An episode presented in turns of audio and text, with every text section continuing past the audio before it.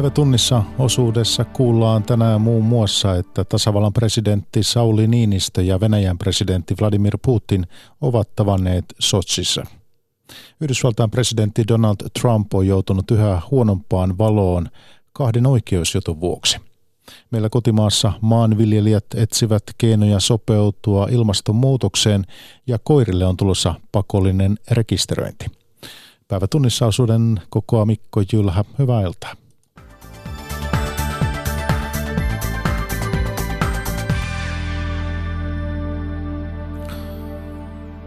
Tasavallan presidentti Sauli Niinistö on tavannut Venäjän presidentin Vladimir Putinin Sotsissa. Putin kehui Suomen ja Venäjän hyviä suhteita ja kasvanutta kauppaa. Niinistö nosti esiin erityisesti arktisen alueen ympäristöasioita sekä Itämeren lentoturvallisuuden. Suhteet NATOon nousivat esiin presidenttien tiedotustilaisuudessa, kertoo tapaamista seurannut kirjeenvaihtaja Marjo Näkki. No kyllä täällä tuli monta viestiä, mutta yksi sellainen ehkä kiinnostavin Suomen kannalta on se, että täällä kysyttiin presidentti Putinilta puolustusministeri Sergei Shoikun viime kuussa sanomaansa, jo, ja hän ilmoitti tuo puolustusministeri silloin, että Suomen ja Ruotsin nykyinen yhteistyö Naton kanssa pakottaa vastatoimiin. Ja Putin sitten aloitti tämän tutun litaniansa, jossa hän syytti NATOa sotaharjoitusten järjestämisestä liian lähellä Venäjän rajoja ja henkilöstön siirtämistä ja tekniikan siirtämistä liian lähelle Venäjän rajoja. Ja Niinistö tähän sitten sanoi, että että, että hän on ilmoittanut jo vuosia sitten Putinille, että Suomi, kuten kuka tahansa itseään kunnioittava kansakunta, tekee kaikkensa turvallisuutensa eteen, eikä niistä omien sanojensa mukaan ollut kuullut lainkaan minkäänlaista suomimista Putinin taholta Suomen ja Naton ja Yhdysvaltain lisääntyneestä yhteistyöstä. Niinistö on tavannut presidenttinä, presidenttinä Putinia usein. Mitä, kertoo Suomen suhte, mitä se kertoo Suomen suhteista Venäjään? Se kertoo tietysti myös Putinin omasta henkilökohtaisesta suhteesta Suomeen. Putinhan on yli melkein sata kertaa käynyt Suomessa, joten kyllä tämä kertoo molemminpuolisesta kiinnostuksesta ja arvostuksesta. Mutta kyllä täällä oli myös sellaista henkeä, että Putin kertoi käyneensä Itävallan ulkoministerin häissä ja siitä oli Ylelläkin uutisia, kun hän tanssitti Itävallan ulkoministeriä ja sanoi sitten Puut, äh, Niinistölle tämän jälkeen, että että kun Suomesta tulee EUn puheenjohtajamaa, että Suomi voisi olla osaltaan auttamassa EUn ja Venäjän rikkinäisten välien korjaamista omalla puheenjohtajuuskaudella, joten tämä nyt jää vähän mietityttämään, että olisiko tässä nyt ollut jonkinlainen viesti Suomen ulkopoliittiselle johdolle. Noin Sotsista Marjo Näkki. Hänelle soitteli Jorma Lehto. Iltapäivän tiedotustilaisuuden antia arvioi tuoreeltaan hybridiosaamiskeskuksen tutkimusjohtaja Hanna Smith. Toimittajana on Maria Stenros. Näyttää siltä, että Venäjä haluaa luoda sen vaikutelman, että se ei keskustele vain Suomen kanssa, vaan se keskustelee tässä Euroopan kanssa. Siellähän oli EU-liput taustalla ja, ja Suomelle löytyi tehtävä EU-puheenjohtajuuden aikana edistää Euroopan ja Venäjän suhdetta. Mitä tästä pitäisi ajatella? No oikeastaan tämä olisi pitänyt olla odotettavissa, koska Venäjä on jo pitkään etsinyt näitä erilaisia kanavia, että miten päästään johonkin normaaliin EUn kanssa. Ja kyllä tässä nyt nostettiin odotukset korkealle Suomen kohdalla, että viimeistään Suomen puheenjohtajuuskaudella ensi vuonna niin pitäisi tämä homma korjaantua. Tässä tosiaan tuli tämä Suomen EU-puheenjohtajuus, joka on tulossa ensi vuonna. Ja viitattiin tähän Itävallan reissuun, jonka Putin kertoi tehneensä yksityishenkilönä mutta keskustelensa siellä myös Itävallan poliittisen johdon kanssa. Mitä ajattelet tuosta reissusta kaiken kaikkiaan tuon jälkeen, mitä Putin tuossa valotti? No kyllähän siinä tietenkin tämä henkilökohtainen aspekti varmasti oli, mutta siinä käytettiin tilaisuutta hyväksi. Tällaisessa kontekstissa ja kokonaisuudessa niin uskoisin, että näistä tällaisista asioista keskustellaan. Ja Putin siinäkin kohdassa ilmoitti tämän, että Itävalta nähdään ja koetaan aika tärkeänä Venäjän ja EUn välisessä yhteistyössä, jolloin jälleen kerran ollaan etsimässä näitä erilaisia polkuja, miten Venäjä palaa Eurooppaan ja EUn kanssa yhteistyöhön. Miksi Venäjällä on niin kova tarve palata siihen, mitä meillä oli ennen Ukrainaa ja ennen esimerkiksi Skripal-pakotteita, joita nyt on tulossa? No Eurooppahan on aina ollut keskeinen monella tavalla. Ihan puhtaasti, jos aloitetaan kulttuurisesti, identiteetin puolelta, niin se on ollut aina tärkeä. Se tuo statusta Venäjälle. Se on se luonnollinen yhteistyökumppani ja sitten tällä hetkellä kuitenkin kaikkein isoimmat rahat Venäjälle tulee kuitenkin eurooppalaisesta yhteistyöstä. Venäjä haluaa Eurooppaa Syyrian jälleenrakennukseen, ratkaisemaan Ukrainaa mahdollisesti siellä jälleenrakennukseen. Monia isoja intressejä Euroopan kanssa, jolloin tämä yhteistyö pitäisi saada toimimaan. Yksi asia, mikä tuossa tuli esiin, oli tuo kaasuputki, eli Nord Stream tarvitaan venäläisten mielestä tietysti, jotta he voivat myydä kaasua Eurooppaan. Ja, ja se on tällainen vähän, niin kuin, se ei ole aivan helppo asia, niin kuin tiedetään nyt näiden Itämeren maiden erilaisista suhtautumisista. Tavallaan tietysti kaasua tarvitaan, niin kuin Saksa antaa ymmärtää, ja toisaalta sitten se saattaa lisätä kaasuriippuvuutta. Mutta tässä kuultiin aika hyvä tällainen hyvin venäläisen kuuloinen puheenvuoro siitä, miksi, miksi Euroopan kannattaisi Venäjältä ostaa kaasua. No Venäjällä on myöskin ö, monessa politiikassa, oli se sitten energiapolitiikkaa tai, tai jopa ö, ympäristöpolitiikkaa tai turvallisuuspolitiikkaa, niin vähän tämmöinen perinteisempi ö, näkökulma tähän kokonaisuuteen. Ja ne, mikä on ollut ikään kuin olemassa olevia hyviksi havaittua ja missä Venäjä on mukana, niin se on se, joka pitäisi toimia. No sitten tuo kysymys, joka muutama viikko sitten Suomessakin sai aikaan pienen myrskyn. Venäjän puolustusministeri Soiku tuli silloin julkisuuteen ja, ja kertoi, että Suomen NATO-yhteistyö jo sellaisenaan on, on uhka Venäjälle. Ja, ja Venäjän on siinä ryhdyttävä vastatoimiin. Ja tuossa nyt sitten Putin ja Niinistö molemmat vastasivat tähän kysymykseen, että mitä, tavallaan, että mitä lisävaloa tähän, tähän tuli. Ja itse asiassa Putinhan ei kyllä vastannut. Hän, hän kierteli asian ympärillä, hän ei kommentoinut sitä suoraan, puhui siitä, kuinka Venäjä pitää joukkonsa paikallaan, mutta NATO lähestyy Venäjän joukkoja. Asetelmahan oli tämä. Hmm. Tämän tyyppistä retoriikkaa ollaan kuultu ennenkin. Mm. Näinhän se menee. Ei, ei niin, että vuoroitellen jännite kasvaa vaan, tai jännitettä kasvatetaan, vaan Venäjä haluaa kertoa sen niin, että että NATO on uhka. Mm. No totta kai tässä oli tämä Venäjän tarina niin kuin keskeisessä. Ehkä se mielenkiintoisempi kokonaisuus on, että näissä kysy- yleensä näissä tapaamisissa on aina tullut yksi NATO-kysymys.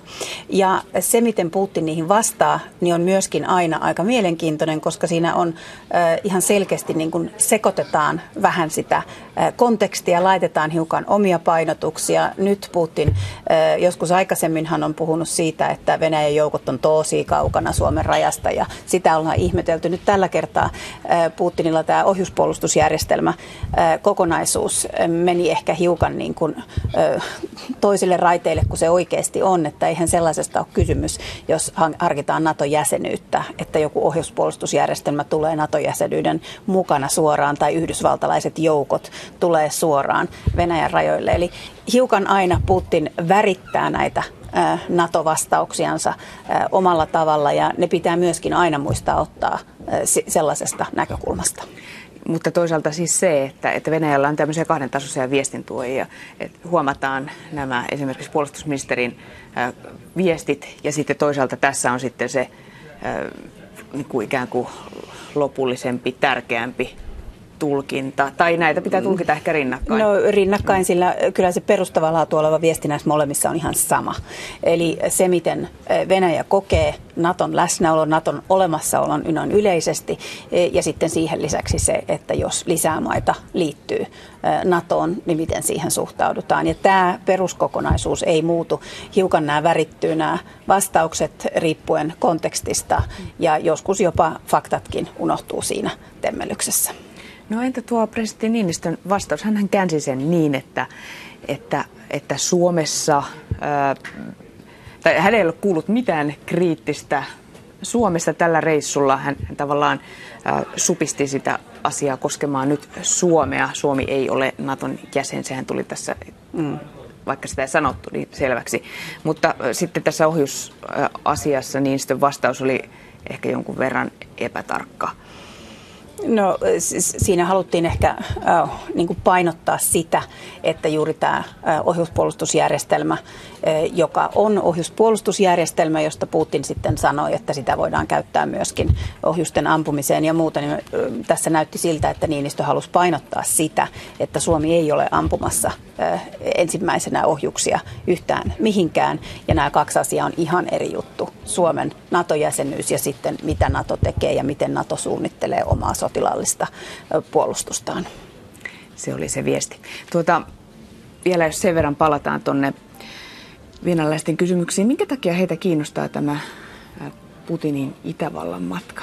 Onko sinulla siitä aavistusta? Nythän tuli ilmi myös, myös se, että, että ilmeisesti tämä Itävallan ulkoministerin Karin Kneiselin mies olisi Putinin judokaveri. Mm.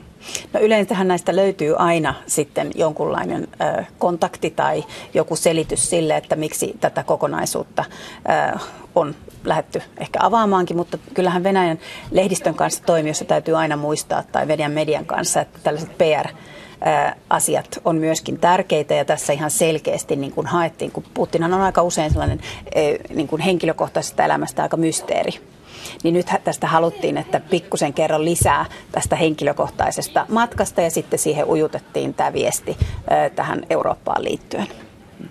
Vielä yksi kysymys. Nyt kuulimme aika paljon tällaista virallista keskustelua. Oli paljon puhetta tuosta ympäristöstä, paljon puhetta arktisesta yhteistyöstä, niin sanottua semmoista kovaa, niin sanottua kovaa asiaa tuli etupäässä näissä näissä toimittajien kysymyksissä. Tietenkin mm. tätä selittää se, että he, heidän kansainväliset keskustelua saavat sitten myöhemmin. Mutta vielä sellainen kysymys, miksi tiedämme niin vähän siitä, mitä näissä Niinistön, esimerkiksi Niinistön ja Putinin keskustelussa todella käsitellään? Hmm. No sehän tiedetään nyt, että näitä aihealueita, joo, että aihepiirit tiedetään ja sitten saadaan hiukan sellaista niin kuin henkilökohtaista painotusta, että mikä on niin kuin tärkeää näissä aihepiireissä ää, tässä tällaisessa lehdistötilaisuudessa. Ja sitten kun kysymykset osuu oikein, niin sitten saadaan ehkä joku viesti ulos, mitä ollaan myöskin haluttu. Mutta itsessään siitä keskustelusta, niin loppujen lopuksi saadaan todella vähän tietää ja siinä on tietenkin tätä kansainvälistä politiikkaa mukana ei päästä luottamuksen tasolle, jos oletusarvo on se, että niistä kerrotaan julkisesti. Eli tavallaan ostetaan se, että jotta saamme tietoa, meidän pitää olla kertomatta sitä. Se on aika pitkälle julki. tällaisen kirjoittamattomat diplomatian säännöt. Sanoi hybridiosaamiskeskuksen tutkimusjohtaja Hanna Smith. Jatketaan sitten aiheissa eteenpäin tässä päivätunnissa osuudessa – Yhdysvalloissa presidentti Donald Trumpin entinen asianajaja on tunnustanut syyllistyneensä kampanjarahoitusrikoksiin vaalitulokseen vaikuttamiseksi. Michael Cohen myönsi oikeudessa, että kaksi naista maksettiin hiljaiseksi ennen vaaleja ehdokkaan tietäen. Lisäksi Trumpin entinen kampanjapäällikkö on todettu oikeudessa syylliseksi useisiin talousrikoksiin. Washingtonista kirjavaihtaja Paula Vileen. Yhdysvaltain presidentille Donald Trumpille eilinen oli painajaismainen päivä. Kaksi hänen entistä lähipiiriläistään on oikeudessa todettu rikoksiin syyllisiksi. Trumpin entinen asianajaja Michael Cohen tunnusti oikeudessa eilen, että oli vaalikampanjan aikana syyllistynyt kampanjarahoitusrikoksiin tarkoituksena vaikuttaa vaalitulokseen. New Yorkin syyttäjän Robert Gusamin mukaan Cohen maksoi kaksi naista hiljaiseksi, koska heillä oli kampanjan kannalta tuhoisaksi epäiltyä tietoa. What he did was he worked to pay money to silence two women who had information that he believed would be detrimental to the 2016 campaign and to the candidate and the campaign. Rahaa maksettiin pornotähti Stormy Danielsille 130 000 dollaria alle kaksi viikkoa ennen vaaleja. Toinen, kenelle maksettiin seksisuhteen paljastumisen estämiseksi, oli Playboy-malli. Trumpille päivän toinen huono uutinen oli se, että hänen entinen kampanjapäällikkönsä Paul Manafort tuomittiin useista talousrikoksista. Valamiehistö pääsi kahdeksasta syytteestä yksimielisyyteen, kymmenestä ei. Manafort voi silti istua jopa loppuikänsä vankilassa. Manafortin oikeudenkäyntiä on pidetty testinä Venäjätutkintaa johtavalle erikoissyyttäjä Robert Mullerille, vaikka Manafortin talousrikokset eivät vaalikampanja aikana tapahtuneetkaan. Presidentti Trump on toistuvasti etäännyttänyt itsensä Manafortista ja haukkunut Venäjä-tutkinnan viimeksi eilen. Trump ohitti West Virginiassa toimittajien kysymykset entisestä asianajastaan Michael Cohenista. Se on ymmärrettävää, sillä Cohenin tunnustus on Trumpille poliittisesti vaikea paikka, sillä Cohenin mukaan naisille maksettiin ehdokkaan tietäen ja hänen ohjauksessaan. Täällä Washingtonissa kysytäänkin nyt, onko tällöin myös presidentti syyllinen rikokseen ja mitä tästä seuraa. Washingtonista Paula Vileen.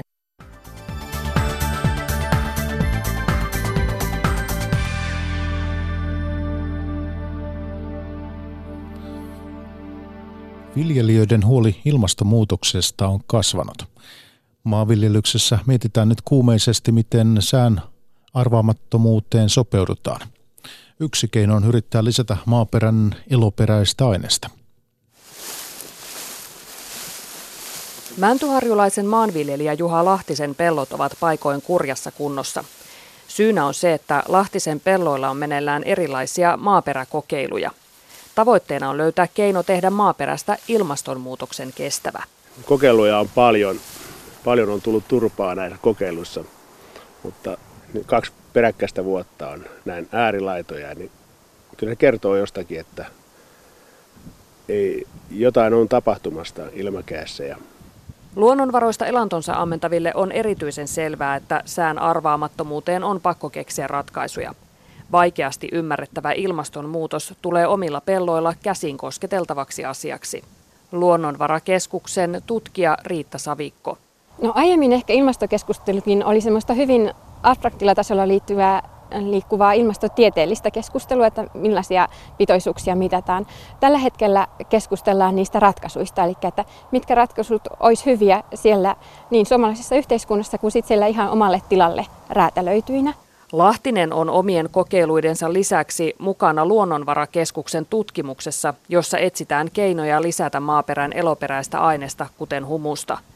Suuri kerros eloperäistä aineesta voisi sitoa kasvihuonekaasuja itsensä ja hillitä ilmastonmuutosta. Lisäksi runsas maaperä kestäisi paremmin niin märkyyttä kuin kuivuuttakin.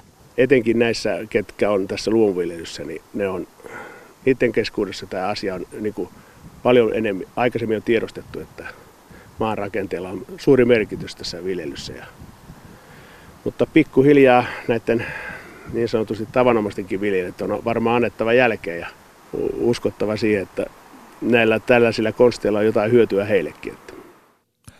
Sanoi maanviljelijä Juha Lahtinen, toimittaja edellä oli Riina Kasurinen. Kuuman ja kuivan kesän aiheuttama rehuviljan sadon niukkuus näkyy jo tuottajatiloilla – Esimerkiksi maskulaisella Kairisten lehmätilalla omista pelloista saatiin vain kolmasosa tavallisesta rehumäärästä. Kun ruokaa ei ole saatavilla, on tilan lehmiä jouduttu nyt viemään teuraaksi. Kairisten lehmätilan emäntä Seija Kairinen. Tuossa takana on noin tyhjät rehusiilot ja sitten rehu ei ole myytävänä ja sitten sit se on älyttömän kallista. Viime viikon keskiviikkona viisi lehmää lähti teurasautoon ja se oli kovin surullinen tilanne, että minä ja isäntä ja mun siskon tyttö, joka on ollut kesätöissä, me kaikki itkettiin siellä navetalla. Että se, koska ne lehmät ei ollut sellaisia, jotka olisi mennyt muuten, että piti suorittaa kovaa karsintaa. Koirille on tulossa Suomessa pakollinen rekisteröinti. Sen odotetaan estävän pentutehtailua ja erilaisia laittomuuksia. Rekisteröimispakko voisi koirien jälkeen laajentua koskemaan myös kissoja. Timo-Pekka Heima jatkaa.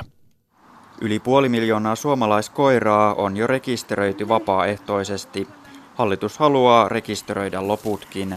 Maa- ja metsätalousministeri keskustan Jari Leppä. Täällä halutaan pentutehtailua suitsia, laitontaa koirien maahantuontia suitsia. Myös sinne pesiytynyttä rikollista toimintaa halutaan tällä tuoda päivänvaloon. Monet käytännön kysymykset ovat vielä avoimia. Kennelliiton toiminnanjohtaja Markku Mähönen. No tietysti, miten, milloin se astuu voimaan ja, ja kuka sitä hallinnoi ja pitää, miten joustavaksi ja, ja käyttäjäystävälliseksi nämä järjestelmät tulee Ja minua ainakin henkilökohtaisesti kiinnostaa, että mitä lisäarvoa pystytään tuottamaan koiranomistajalle silloin, kun hän koiran rekisteröi tämmöiseen viralliseen rekisteriin. Pakollisesta rekisteröinnistä on jo kokemuksia monista EU-maista. Eläinlääkäriliiton puheenjohtaja Päivi Lahti. No monissa maissahan se on pakollista ja ei sitä nyt ainakaan mitään haitallisia kokemuksia ollut, mutta tietysti se, että miten se saadaan valvottua ja miten se toimii niin, että kaikki koirat olisivat tai edes suurin osa olisi siellä rekisterissä, niin se ei ole kaikkialla ihan onnistunut. Koirarekisteriä ovat kannattaneet muun muassa eläinsuojelijat. Sora-ääniä on tullut lähinnä byrokratian lisääntymisestä. Ainahan se tietysti monia harmittaa, jos pitää taas tehdä jotain ilmoituksia tai jotain kirjata ja varmasti siitä kustannuksiakin tulee, mutta jos se saadaan järkevästi toteutettua ja silloin hyvät rajapinnat esimerkiksi eläinlääkärien potilasohjelmistoihin ja esimerkiksi Kennelliiton rekisteriin, niin silloin ehkä tätä ylimääräistä byrokratiaa ei tulisi niin paljon. Kun koirat on saatu rekistereihin, voi sama olla edessä kissoilla. Niitä ei ole juuri rekisteröity, mikä tekisi operaatiosta koirien vastaavaa vaikeamman. Selvityshenkilö pohtii rekisterin toteutusta. Raporttia odotellaan syyskuussa. Hoitotyöhön on kehitetty uusia soveltuvuustestejä.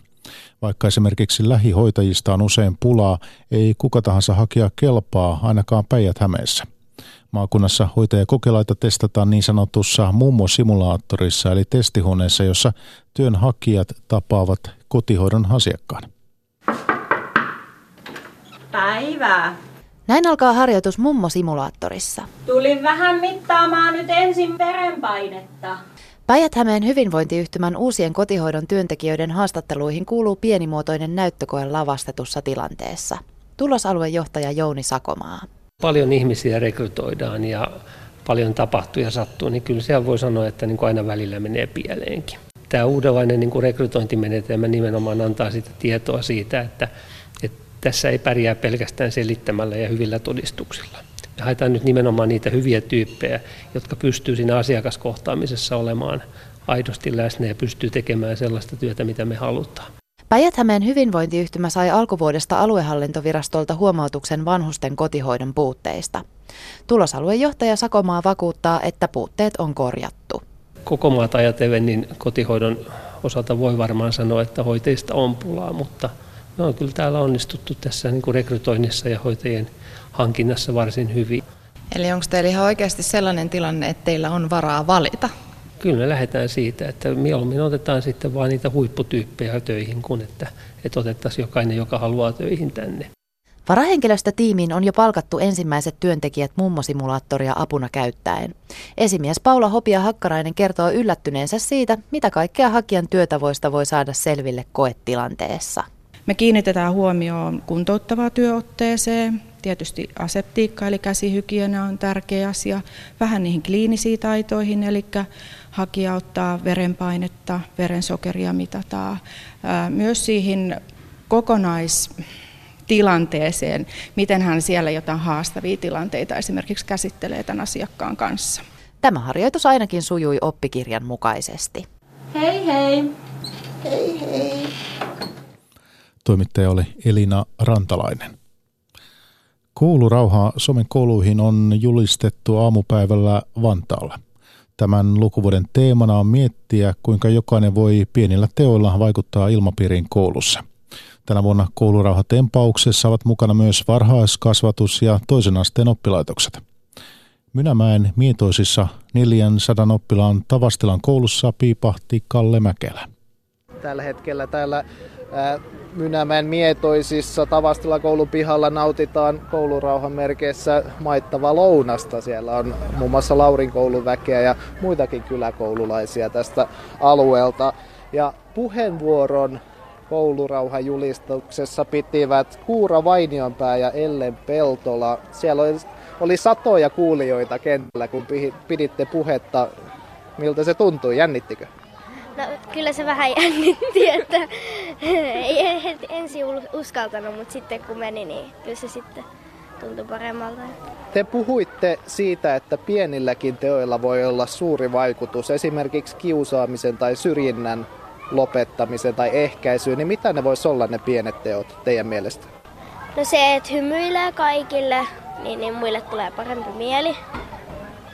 Ja että voi pyytää jotain ulkopuolisia mukaan, vaikka jo, jos vaikka menee keinumaan. Ja tänä päivänä esimerkiksi toi some on sellainen juttu, että melkein enemmän vietetään aikaa somessa kuin kasvokkain. Voiko siellä somen puolella tehdä jotain hyvää pienillä asioilla? No esimerkiksi, niin kuin me sanottiin tässä, niin kommentoimalla jonkun kuvaa mukavasti. Voi vaan sit vaan aina, jos joku laittaa viestiä, niin voi siihen vastata, että ei kenellekään tule semmoinen olo, että ei vastaa. Äänessä siinä Tavastilan koulun oppilaat Kuura Vainiopää ja Ellen Peltola.